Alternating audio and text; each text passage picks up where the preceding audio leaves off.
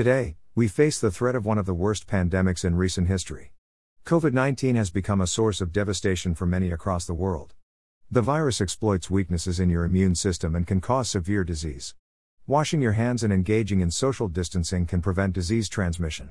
The Centers for Disease Control and Prevention also recommends that you wear a face mask to curb the spread of COVID 19. The face mask can particularly help prevent the pre symptomatic or asymptomatic individuals from causing further spread of COVID 19. However, you can do more to boost your body's defenses and improve its ability to fight COVID 19 in case you get infected. Adopt a balanced diet. The diet should contain a lot of fruits and vegetables. It should also include whole grains such as beans.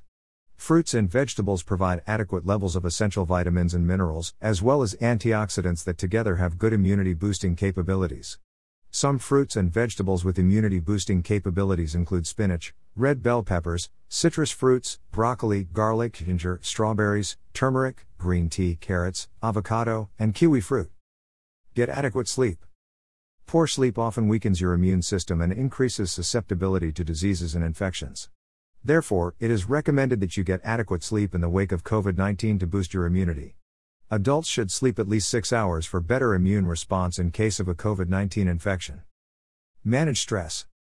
High stress levels weaken your immune system and make you susceptible to COVID 19 and other infections.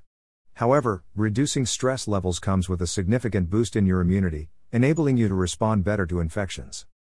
Engage in physical exercise. Exercise is another way that you can improve your immunity and help your body fight infections. For optimum outcomes, you should engage in moderate aerobic exercise for at least 150 minutes weekly. Alternatively, you can take part in vigorous aerobic activity for approximately 75 minutes weekly.